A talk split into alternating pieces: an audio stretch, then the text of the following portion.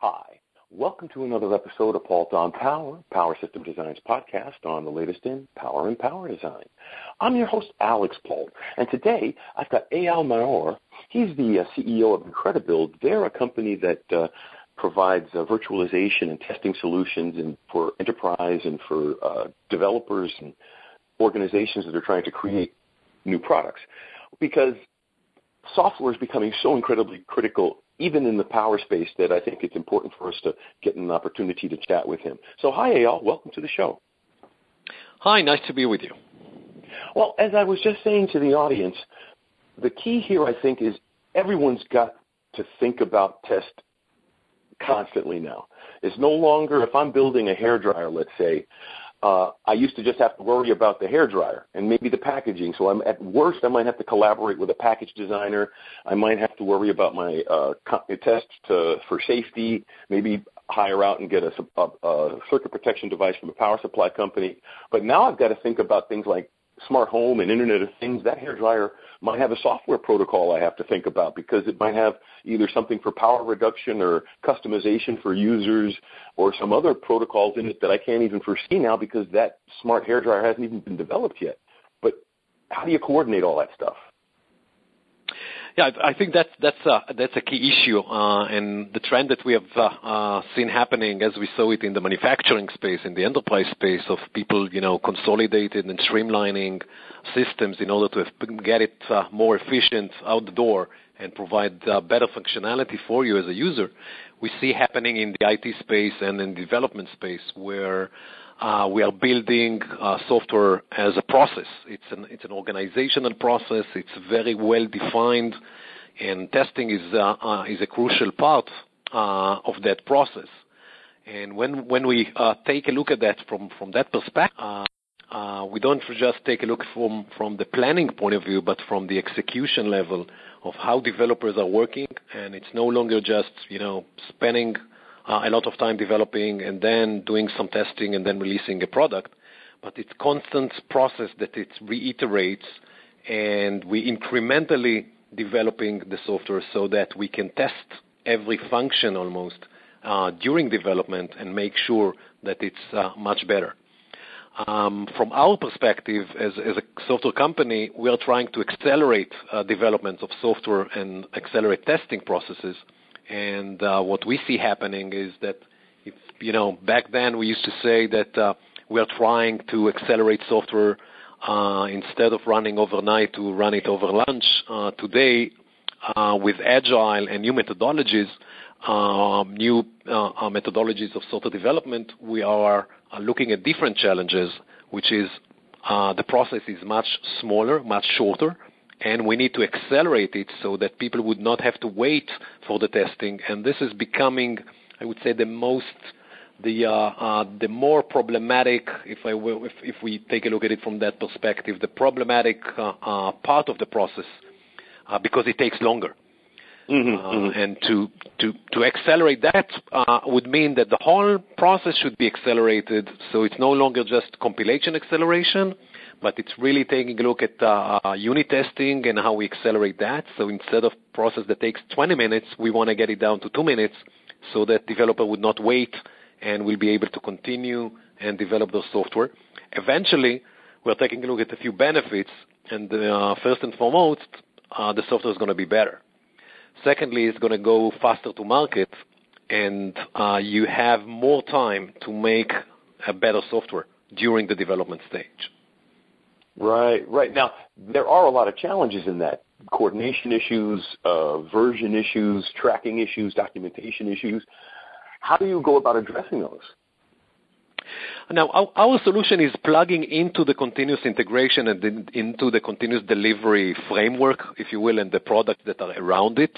Uh, we're helping those uh, uh, software packages uh, manage that process better uh, we do not design, you know, software that manage that process, but I would say that in the last several years, there are many more software offering that look at development from an IT perspective in terms of uh, developing the process in a better way, uh, de- defining and managing the process in a better way, whether it's application lifecycle management or agile development framework. What we do, we plug into that environment and get into each and every stage of the process and be able to accelerate each and every step of the build process. So if we're talking about the compilation side, whether it's a release version or incremental builds, whether it's uh, other type of processes that people are doing, for example, in game development, it could be rendering. In power mm-hmm. design, mm-hmm. it could be a lot of simulations and uh, obviously testing, which uh, spans across those processes, whether it's the unit testing or the uh, overall, you know, script testing, functional testing, code analysis. So all those processes that are within the large framework of software development and release and delivery management is part of what we are part of uh, and uh, contribute in our ability to accelerate those processes. Mm-hmm. Now, this is this a uh, family of product or is this a system of services? How do you package your value add for your engineering community? Yeah, we have several solutions that are uh, based upon the same technological uh, framework. Uh, it's a distributed computing platform on top of that, we have several solutions that are caters to different type of developers. So if we're talking with Visual Studio developers, we have a solution that uh, enables them uh, to accelerate the development using Visual Studio, so we accelerate the compilation side. Uh, mm-hmm. If we speak with developers who are using other type of build tools and compilers, we have another solution that help them uh, use the same system in the same manner that we uh, do for Visual Studio, although in Visual Studio we are actually integrated within the software itself, within the Microsoft Visual Studio uh, environment. We plug into it natively. And the third one, the major components there, the third one is a solution uh, that help developer accelerate other processes within the development process, within the overall development process. Tools like design, um, compression, um, file conversion, if you're like a CAD solutions, um, a lot of uh, uh, in-house tools that people are using in order to test their code. It could be code analysis, commercial code analysis tools. And all of those solutions uh, described here are connected to the continuous integration, continuous delivery systems that people are working on. So we are providing open APIs, open configuration options for them to plug it into their own environment so they can uh, easily work with it and integrate it into uh, their platform. Uh, since the platform is open, it's a distributed computing platform, they can actually take any process and any tool that they have and be able to uh, use their own tools and use our distributed computing platform to accelerate its performance. Uh, so if I have uh, a homegrown solution in in a financial services company that I developed for derivatives, and a lot of the simulations in testing that software is uh, is homegrown, so you know it's not really something that was sold out of the box, they can still connect it to our platform and use it to accelerate the development of that tool, for example. Or if you're doing, I don't know, transient analysis in a power design system, a software, uh, you will be able to run simulations that might take a week or even more uh, using our distributed computing platform in order to accelerate the performance of that application. Got it. Got it, Eyal. You know, that's a great, um, the military would call it a, a force multiplier. You know, that's a, a, a good way to accelerate development because those are the dead spots in development, the bottlenecks, in the process that cause a lot of this development to take longer. Uh, yeah, and, and we are we are not a solution on of any type of the processes themselves, and that, that's true. It's like the fourth power there. We are adding another layer of performance to existing solutions so that they can be faster, more efficient, and save time for the whole process. And the beauty is what we see in continuous integration and continuous delivery today that the time scales are very short. So if you have a process of, let's say, 20 minutes, uh, during that 20 minutes, you know, a developer will go and do some other stuff while, you know, testing is running, and it might take most of the time. Um, and and then there is there is hard there is uh, no easy way to break that process down and still keep the management of the whole, you know, of different builds and releases that are running in the build servers at that time.